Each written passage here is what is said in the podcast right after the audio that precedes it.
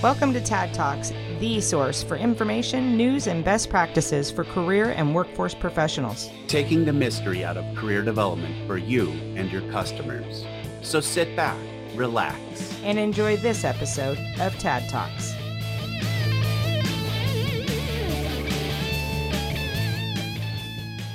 Everybody, and welcome to this edition of TAD Talks. This is Tressa Dorsey, and with me today, as always, my partner in crime, co-hosting. Aaron Lesson. Howdy, y'all. What's up? How are you doing today? Well, yeah, I guess I'm in a Texas kind of mood with that, y'all. I y'all, mean, I know you went southern on me. Well, I am doing pretty well up here in beautiful Battle Creek, Michigan, as you called it yesterday during our workshop. I'm pretty excited about today's podcast with a good friend of ours and colleague. And I'll let you get to introducing him in a second. But really, honestly, things are good. Took some of my own advice yesterday on hope and really tried to focus today on what can I accomplish and get done. And um, to be satisfied with that, you know, I just feel pretty good it's a beautiful i almost said what day is it but that's just kind of i think what we're all doing unless you're out there daily getting out of your house to work us people kind of at home it's like what day is it again like i, I think i ask myself that five times a day uh, no, I'm I'm with you. I actually feel pretty good uh, today, but but really the reason why I think I'm in such a good mood is because we have an extra special guest. I'm actually really happy that he agreed to do this because he is one of the funnest guys I know. And anybody who listens to this podcast, all four people, if they've ever heard him speak, they will understand that his energy is really not comparable to to really anybody else that I know. So, with no further ado, I want to introduce our guest today, Josh Davies, the Chief Executive Officer of Center for Work Ethic Development. And of course, the signature product that I always think of when I think of Josh Davies is Bring Your A Game. So, did you bring your A game today, Josh? Tressa, I did. And I'm so happy that AA Ron brought two. I mean, that's really, that's really, I think, a, a, testament to the hope that he's uh, he's envisioning for his day. So I think that's uh, that's pretty awesome. It is truly a pleasure to be here. Thank you for inviting me. And because you have me on, I think we'll have five people because I'm going to send this to my mom. So I'm oh, pretty good. confident she will uh, she'll listen to the podcast as well. That's fantastic because I know Aaron and I um the other day we were like, yeah, I think we have like four followers now, and that's great. And I'm like, but two of them are your parents, and I think two of them are your kids. So I don't, you know, I don't know, I don't know how big our audience really is, but uh, but I technically but I, I think like, Aaron's kids share an account. So that's oh, really, that's oh, only dang, That's dang only it. Well, well, hey, then we have one follower, but we yeah. might have two after this. So that's good. I, I, like that your mom will come out and support. You know, I appreciate yeah. that. So awesome. So hey, I want to jump right in here because we kind of have a joke about origin stories, right? So my question to you is, what is the Center for Work Ethic Development? I mean, explain what that is because I, I think that a lot of people workforce, work ethic, da da da. Uh, but what is it, and what do you do? So, the Center for Work Ethic Development, uh, we're an organization that helps support people um, in getting the skills they need to not only get a job, but more importantly, keep that job. So, we have, as you said, our signature curriculum and certification program called Bring Your A Game that focuses on the foundational workplace skills that unfortunately are the reason why almost 90% of people get fired. It's the technical skills that we're helping teach them that will get them the job, right? Whether or not that's welding or coding or getting a CDL. But it's not that people get fired because they can't do those jobs they get fired because they don't show up. They get into fights. They don't put their phone down. They just, it's these basic common sense skills that are no longer common practice for a variety of reasons. Um, it's called Bring Your A Game because it focuses on the seven foundational skills um, attitude, attendance, appearance, ambition, acceptance, appreciation, and accountability. And we work with organizations to help them integrate it into their existing training, whether or not that's uh, a workforce center doing workshops, whether that's a nonprofit, a community based organization, uh, secondary education, post secondary. We do a lot of work in correctional facilities, veterans organizations, anyone and everyone who's helping to get people employed. Because we really believe that when people get work, it not only changes their life, um, makes them more self sufficient, but it changes their families, it changes communities, gives them a sense of self worth you can't get anywhere else. And so that's what we do. And so, uh, you know, we're lucky enough to partner with more than 750 organizations across all 50 states. We have people using the program in six different countries. I'm working with a group right now to get a grant to do some work in Iraq with some of their folks.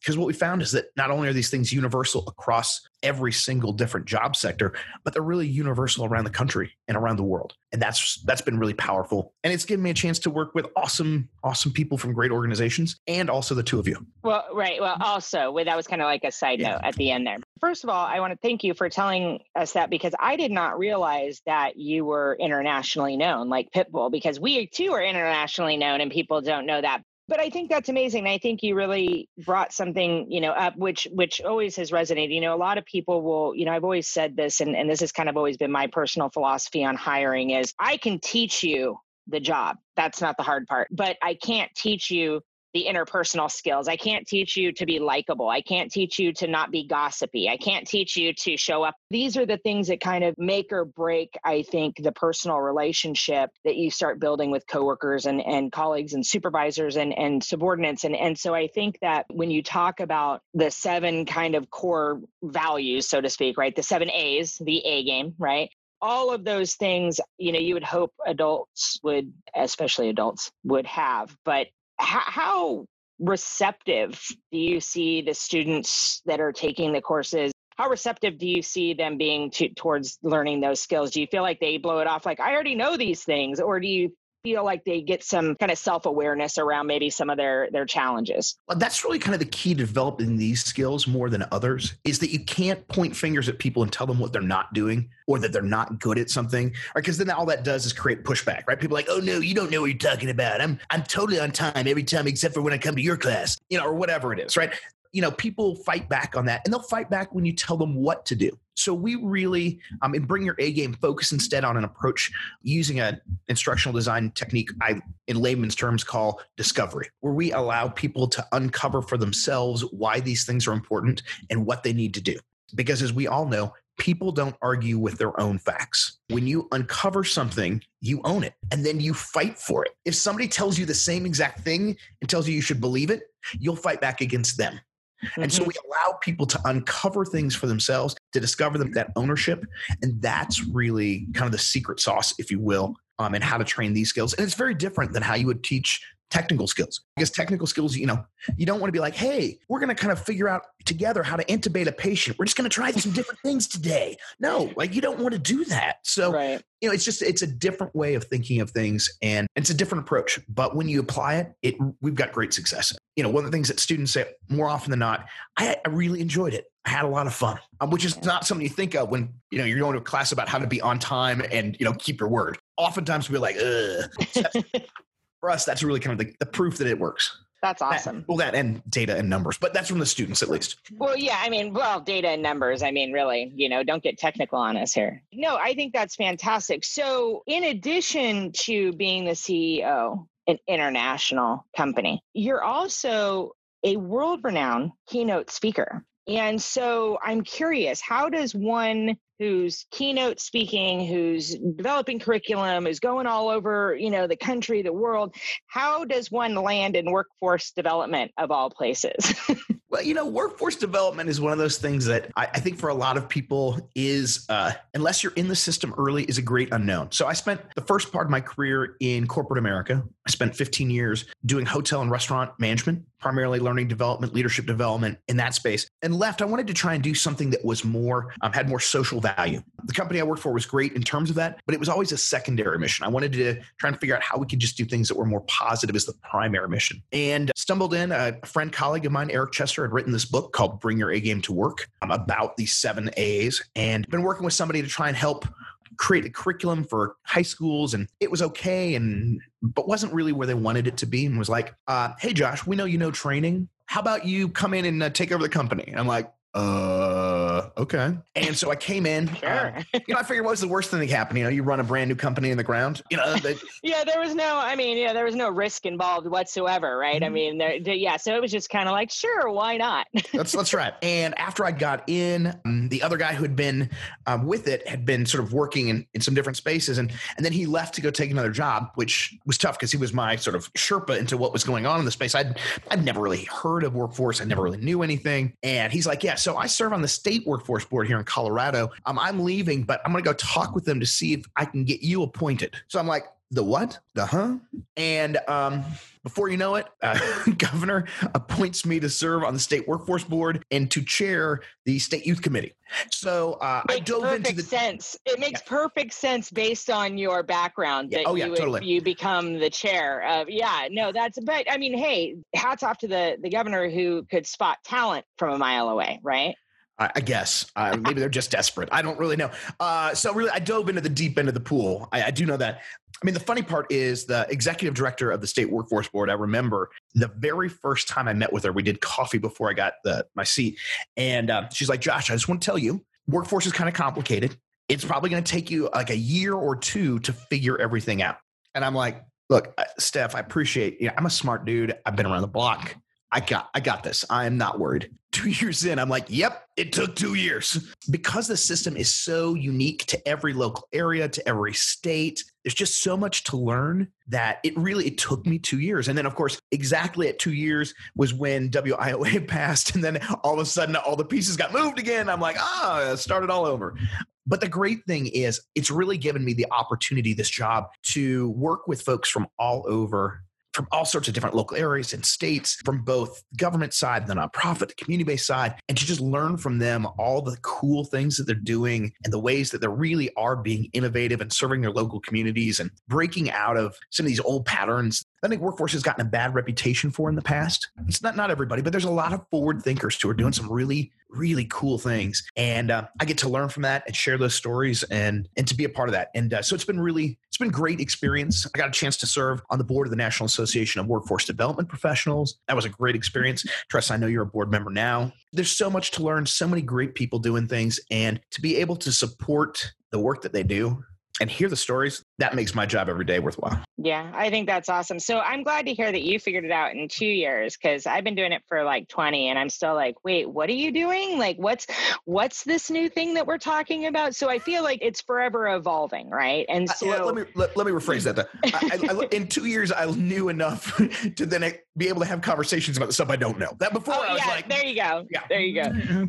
Um, yeah, it's it's forever evolving, right? I mean, it, Yeah. like you said, it's like you learn one thing and then you know, then all of a sudden they add the O and, and WIA and then it becomes uh, WIOA and the whole world gets tilted upside down. Everybody freaks out. We all lose our minds and then we're all learning things over again. And, and I think that that's kind of a, a great segue into some of the questions that I think Aaron and I have for you around this because as you know, uh, we are currently uh, in the middle of a global pandemic. And talk about evolution. If anybody would have asked us on March 10th, which happened to be my birthday in Myrtle Beach, South Carolina, when we were all together last in person at the uh, Southeastern Employment and Training Association conference, and said, You're going to be sheltered in place, wearing masks everywhere, scared that you're going to get a really horrible virus that may kill you or somebody you know, and your world is going to be completely changed in the way that you do your work every single day. I would have been like, no, that's something that happens in movies. I've seen the movie 2012. I've seen Contagion. Okay, that's not what this is. And then all of a sudden it happened. And so, as things have evolved so quickly and also so slowly, depending on which time warp you're in today, my question to you is how do you think this is going to impact um, this kind of evolution? You know, the future of work that you talk so much about. How do you think this is impacting the future of, of what work is going to look like? Yeah, well,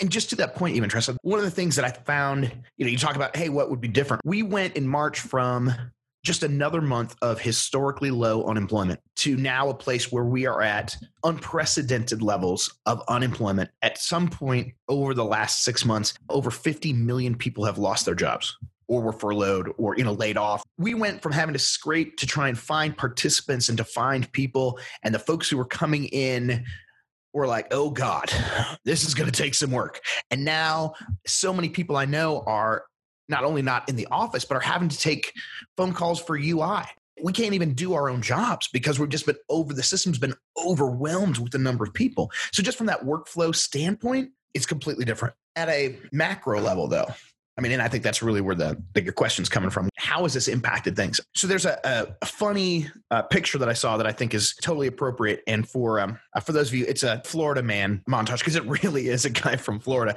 Anyhow, so there's this fire in his backyard. He's got a little fire pit, and he's trying to get the fire to um uh, to be a little bigger. And so he brings out this gas can, and it's a series of still photos of him pouring the gas can into the fire while it's going on, the fire then coming into the gas can, the gas can exploding, and fire going all over the backyard.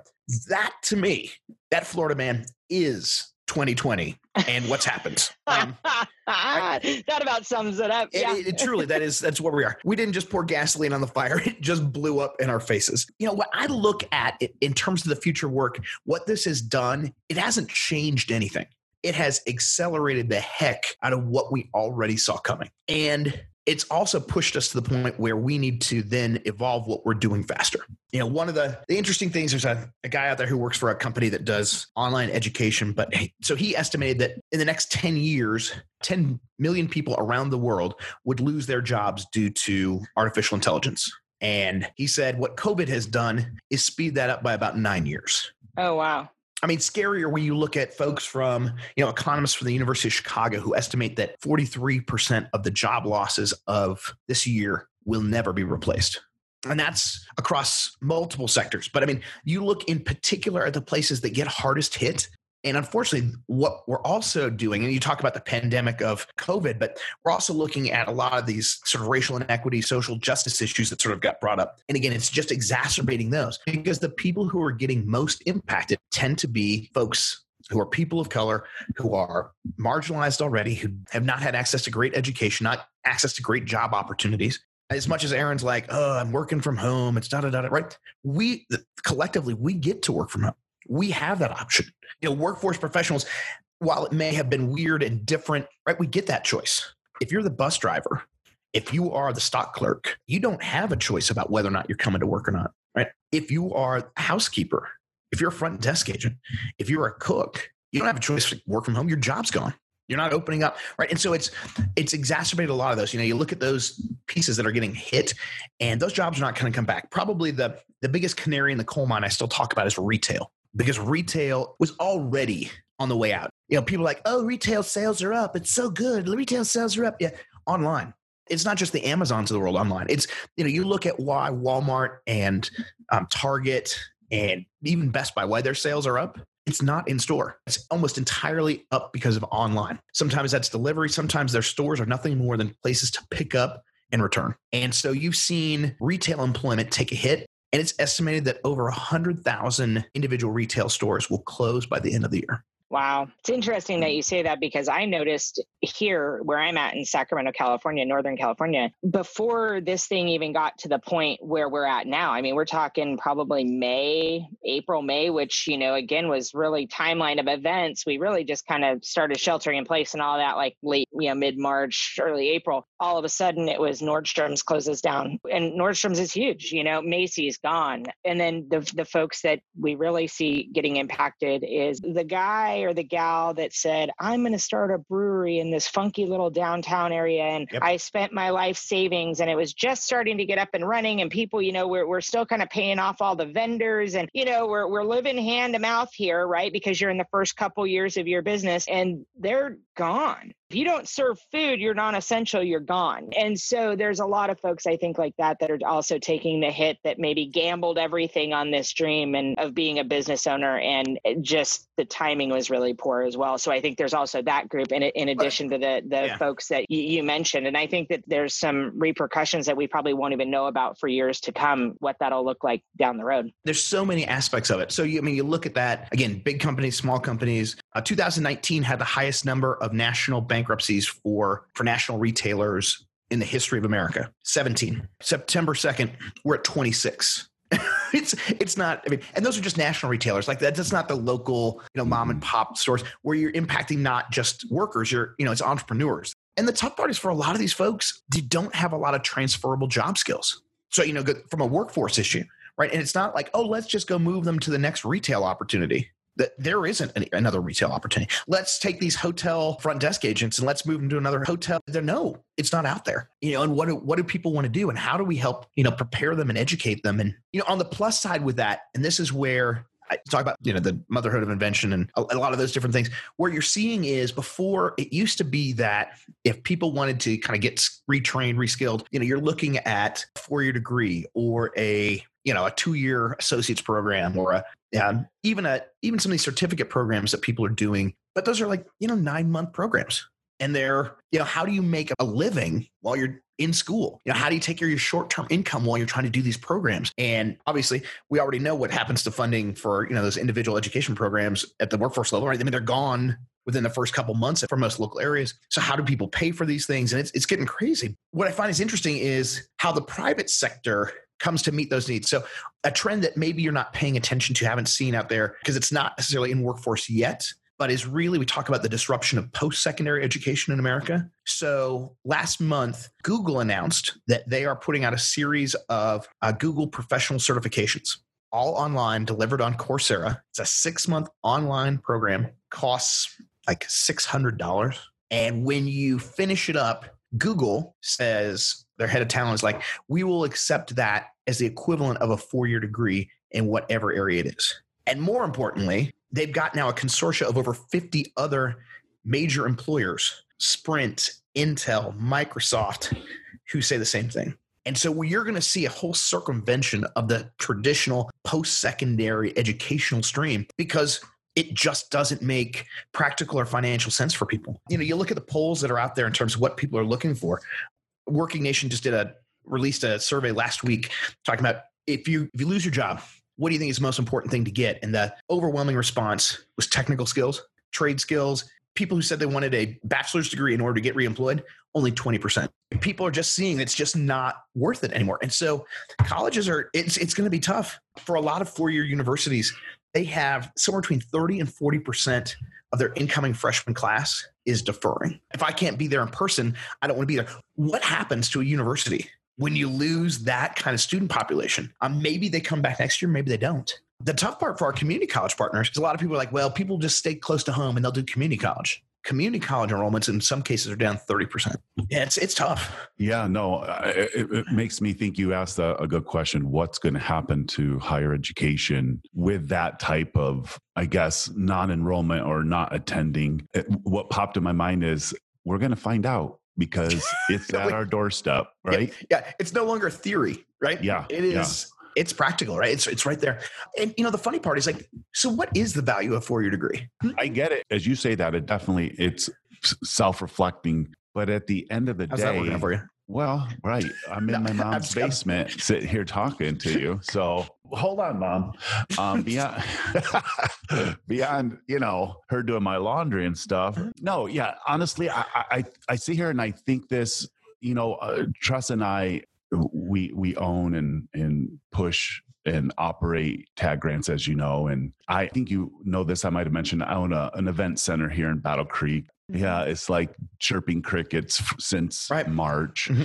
So I, I hear and see all these small businesses that are on their lifelines, you know, like yep. thousands upon thousands. We don't know the end result of all this, but here it is. All right. So when I hear all that, I start to, it, it does kind of weigh heavy. You know, it's like, crap, where's the light at the end of this? Or is it a train, right? At the end of the tunnel. So I want to take just a twist on this and ask you what's good coming out of this? Where can someone who's facing some of these challenges, either now or in the near future, what do they need to do in your estimation? And I know, you know, I'm putting you on the spot a little bit on this, or maybe you've thought about it, but what can someone do to have resiliency in this crazy environment that we're, we're living in right now? Yeah.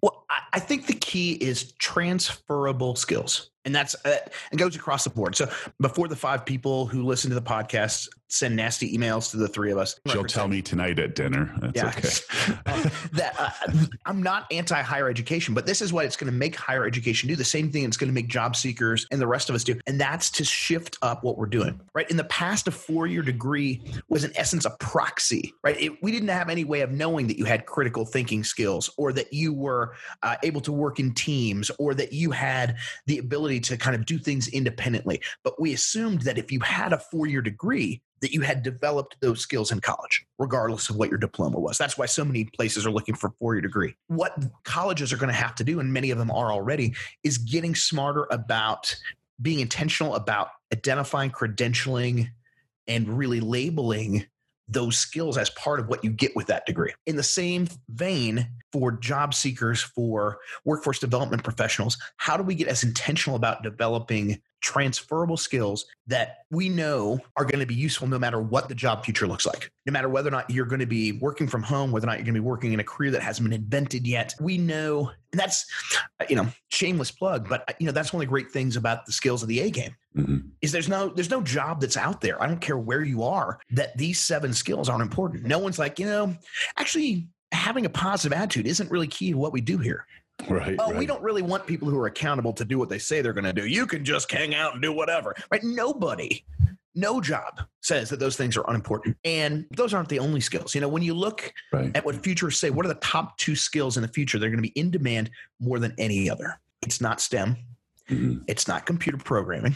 It's critical thinking and problem solving, mm-hmm. followed by communication, ability to work with diverse people, right? Mm-hmm. Those are the skills that are going to be most in. How do you develop those skills and prove to employers that you can demonstrate them?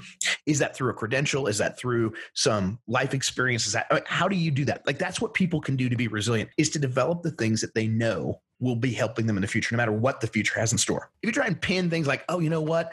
I really feel that cloud computing is where to go. Maybe it is, maybe it isn't. I don't know. Um, you know, AWS would tell you that certainly it's where they want to be and they're training people to do that. That's great.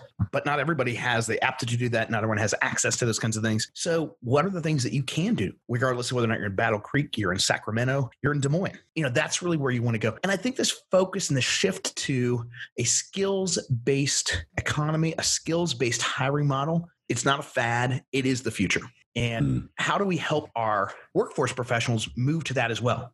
Right because even in like resume writing and the rest of it right we're so big on degrees and completions and this and that. Where are those skills that employers are really looking for? And how do we help people create resumes and do interviewing that showcases that aspect of who they are and what they've learned and the value they bring?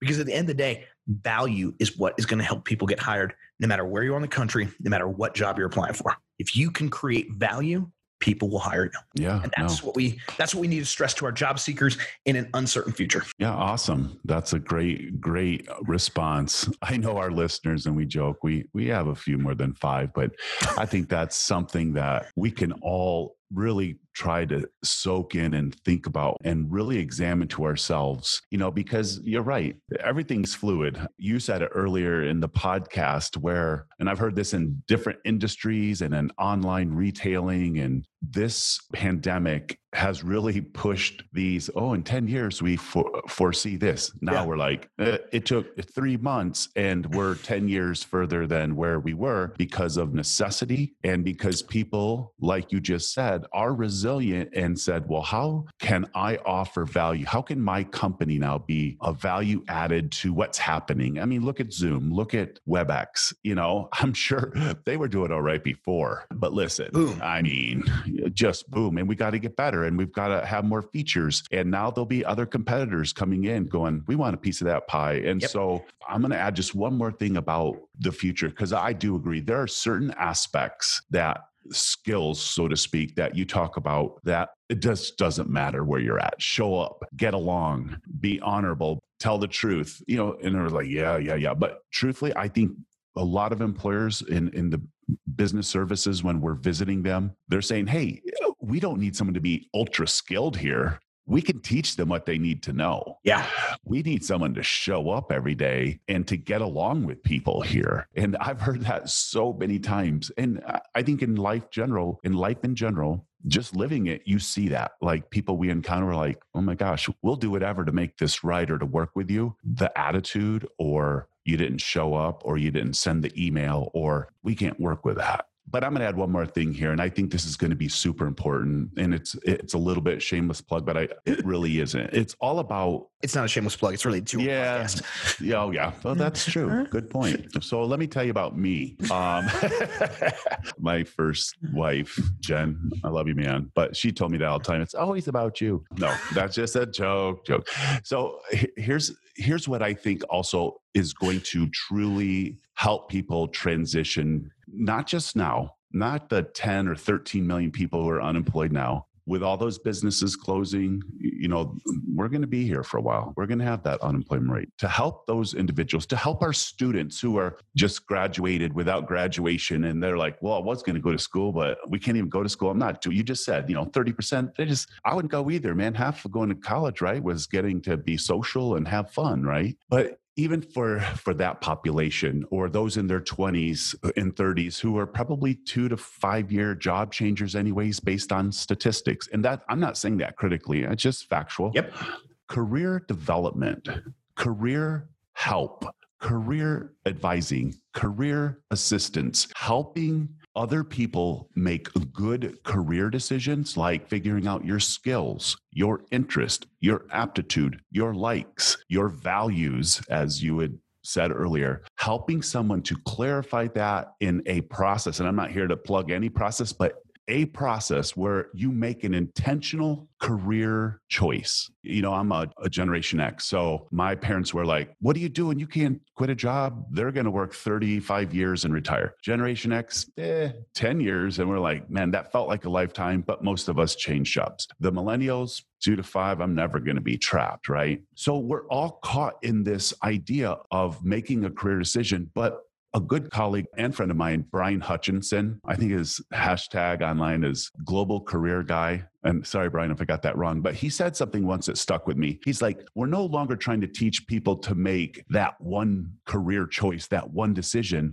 We're trying to help them to make the next best choice. How do I make it the best one when it comes up? Because there's going to be a lot of them in my career development world, I'm like, I want to help people make that one career choice. I mean, it's kind of how I think while I was raised, is still in me a little bit where I'm like, let's make that choice. And he's like, no, we're past that. He's like, how do we help people make the next best choice? And I'm like, oh man, that just like stuck with me. But here it is. You need to get career guidance, help, and advising because people don't do that. And, and, maybe those who are in chaos comes at you when it comes and that might work for some people but for most people they're just not very happy with their choice because they never really intentionally made one. So right. we we have to rise up and and develop in our workforce systems in our college systems mm-hmm. career advisors to really understand what it means to help someone make the next best career decision. To that point out you know one of the things i I think is so true, right? If you look at sort of generations and how work goes, right? You look at baby boomers, they were they're going to work for one employer for their career.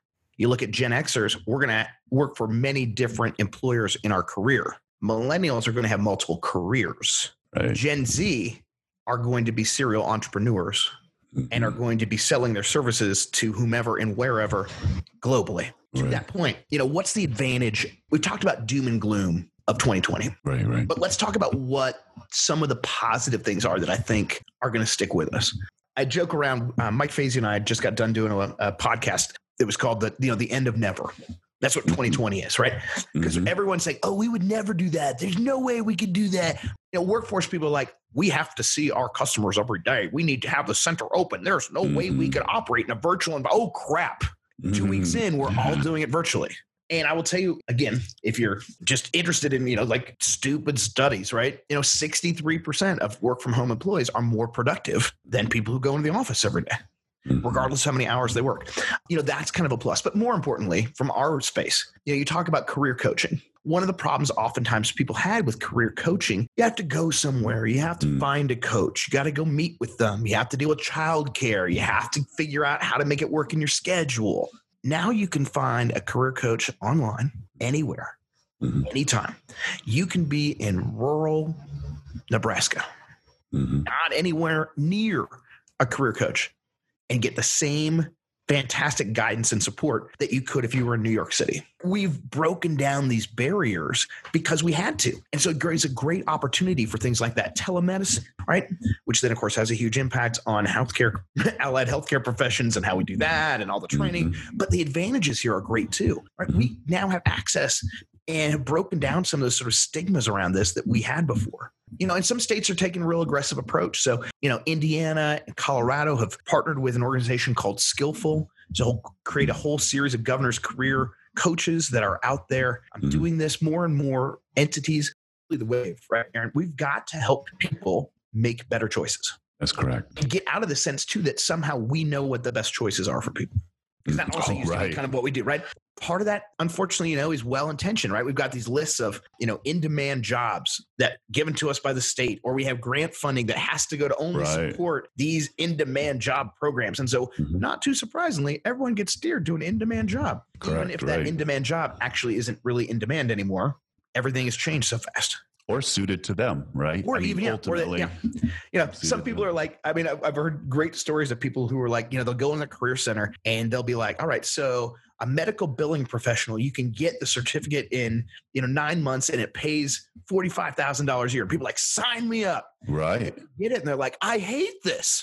And then they've wasted nine months and they're in a place that they can't do, that's miserable. All they were chasing after was quick, easy money, even though it was never going to work out for them. Right? We have to help people make smarter decisions. I, I think that's great. Make a great next career decision, not Yeah. the career Not decision. the right, the next. Yeah.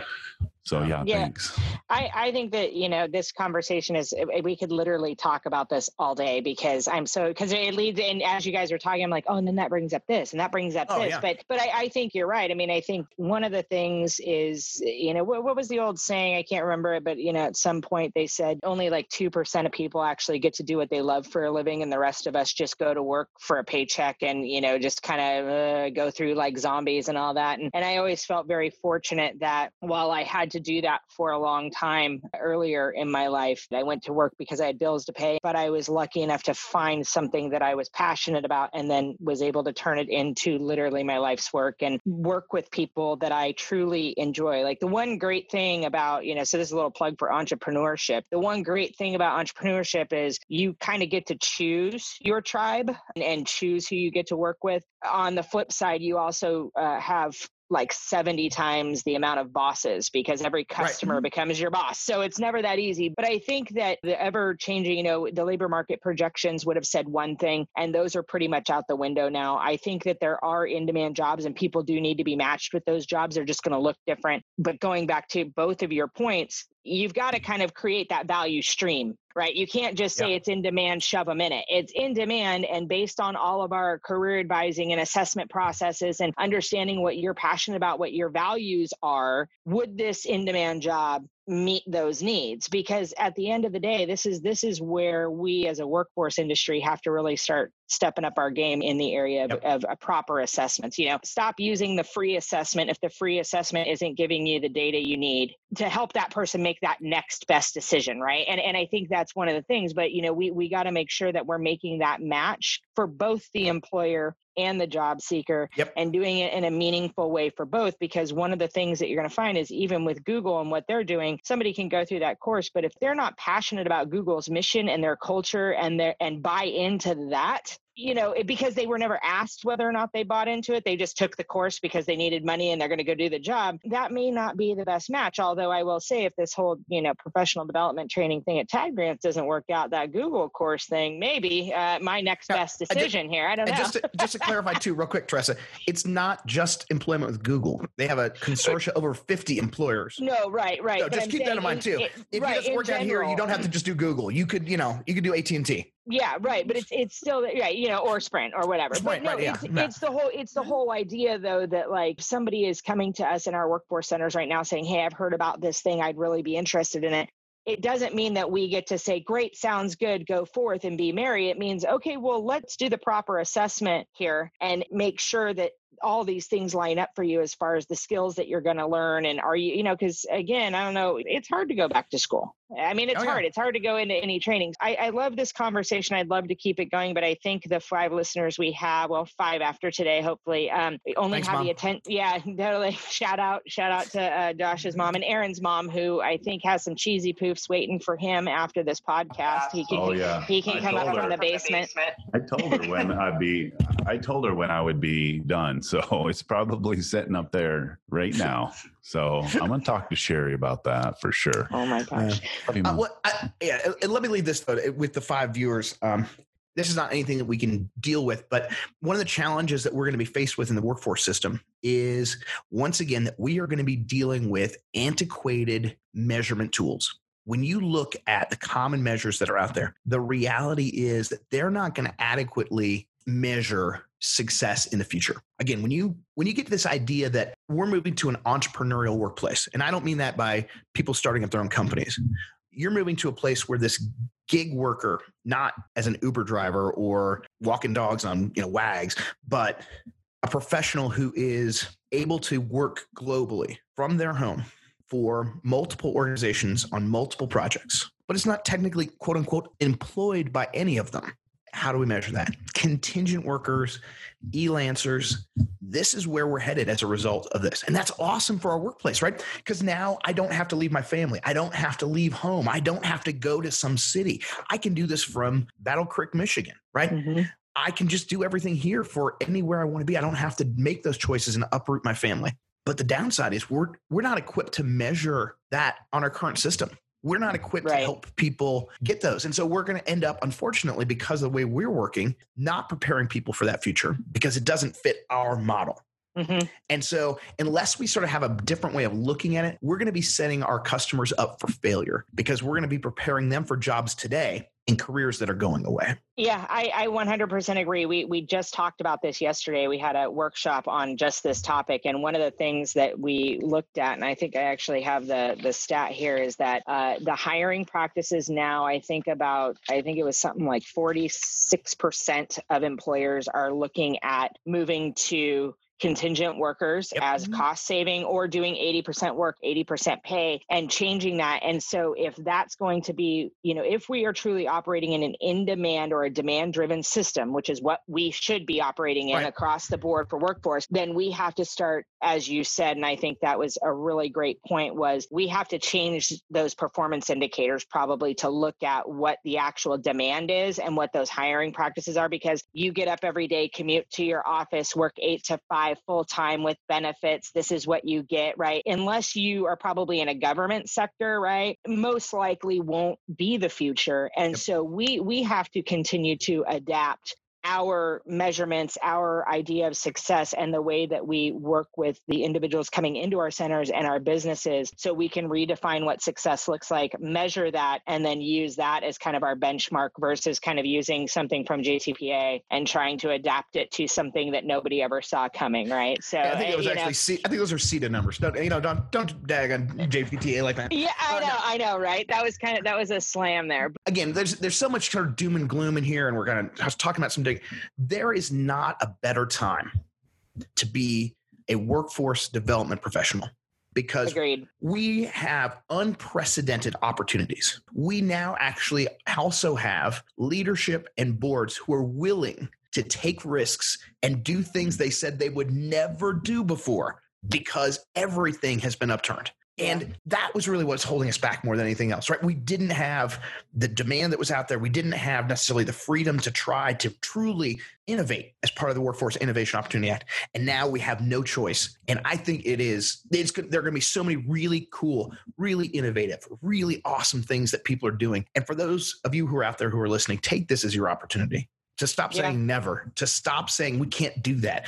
Break all the norms, break all the rules. This is the time because the future is now. Yeah, I, I love that. Couldn't agree more. Um, that it and it just now wonder why you're a keynote speaker because like that really inspired me. But it's true. It, I know it, it does say a lot, and I think you're right. I, I think 100. percent I really want to encourage anybody else. It doesn't matter what your role is. Yep. If you have an idea, now is the time to throw it out there. Now is the time because you just never know if somebody is willing to accept it now. They might not have a year ago, but I don't care what you know, this is about leading from where you stand, and leadership has nothing to do with the title that you're given. So if you have a good idea that you think would make things better for your workforce area, for the people that you serve, knock down doors, send the email, get on the Zoom, do what you have to do, but tell it to somebody who can maybe start to look at implementing it and what that looks like. In my opinion, right now, I don't know if there are any bad ideas. You know what I mean? Because because I think because I think you know in some respects get through this, but I agree the future is now, and and if you don't mind, I may steal that for this podcast title. Um, just and I, I, will give you credit for it as well. So you you will coin that, but I, I love that, and I think that's a great note to end this on. Josh, why don't you take this last thirty seconds and tell us about what is coming up for you, the A game, the Center for Work Ethic Development, all that good stuff, and also how can people get a hold of you if they want to get your curriculum or have you come out and talk with with their staff about this? Yeah, awesome. Well, thanks, Tressa. And uh, th- before any further, thank you and Aaron for having me on. Always a blast to talk to the two of you. I just feel like uh, I'm a better person when I get done um, with our conversation. So thanks for having me on today. Um, if, Yeah, if you want to find out more about what we do, our website is Work Ethic all one word, dot org. And that's got all the information about our research, about work ethic tips. You can sign up for free. It's got the Bring Your A Game curriculum. I'm really proud we innovated. We did something we would said we would never do. We created an entire online version of our curriculum so that people can present it remotely, um, anywhere, anytime, which is why we called it Bring Your A Game Anywhere. That's available um, there on the site. It's awesome. You know, we we started it June 1st. We've got over 5,000 users on it already. People are loving it. It's been awesome. I'm also doing a uh, webinar with the author of the book, Bring Your A Game uh, to Work, Eric Chester. Uh, that's going to be September 9th. So that may or may not be before you read this podcast. Um, listen to this podcast again and or Yeah. read it if you know if you want to get the transcript but Right. um uh, so that's september 9th it's going to be 11 o'clock eastern 10 central 9 mountain 8 pacific uh what is that 6 hawaii i don't know anyhow Oh wow, um, you're getting you got deep there on that yeah. level. That was Uh, yeah. but, uh, it'll it'll be tomorrow if you're on. I don't know. Uh, in Singapore, I don't know. How does that work? Is that how I- that I'm not entirely 14 sure, hours but, ahead. um, yeah, but you can find out more information. We'll have that up on our website. Uh, also, uh, it'll be on my my Twitter feed at at Results Driver if you want to follow me as well. Lots of great places to do this, but we're just one of the resources that are out there. I think again, now is your opportunity to try different things, and we'd love to be a part of that. And um, if you want to find out more or just talk with me more about the future of work or the future of now, workethic.org. I was just going to say we we truly appreciate you taking time out of your day to join us. On, on a serious note, which we're not always there when us three get together, which actually probably why we get along so well. But it really is good. when Tress said, "I feel inspired," I have to admit to you, so do I. It, it shows that you have taken your time to really study what's going on to to use facts and data. And i think that's inspiring because that's what we tell everybody you know don't stop educating yourself on what's happening because hey listen we can teach you a system. Right right we can teach you a system, but you're the person who has to know the data and facts. And they, they're changing so rapidly. Just stay on top of it. You don't have to overwhelm yourself, but take 30 minutes a week and just at, maybe at lunch, even, and just, hey, it's your time. You know, you look up what you need to to get better at what you do. It doesn't have to be ongoing. You don't have to write a novel. You just have to stay tuned in to what's happening. But we really do appreciate you coming on our podcast and joining us. And I, I'm a believer that someday we will have some conferences and events again. Yes, we will. Yes, we will. As, as much as this is good and it helps a lot of individuals in their careers, there's certain sect of just that human interaction that we all need. And I look forward to that. So we truly are thankful to you for taking the time to to share with us today. Josh, as always, it's always a good time with you. Thank you for always being so energetic and so passionate about whatever it is that you're talking about. It makes me feel so low energy, which is not something most not people true, tell me.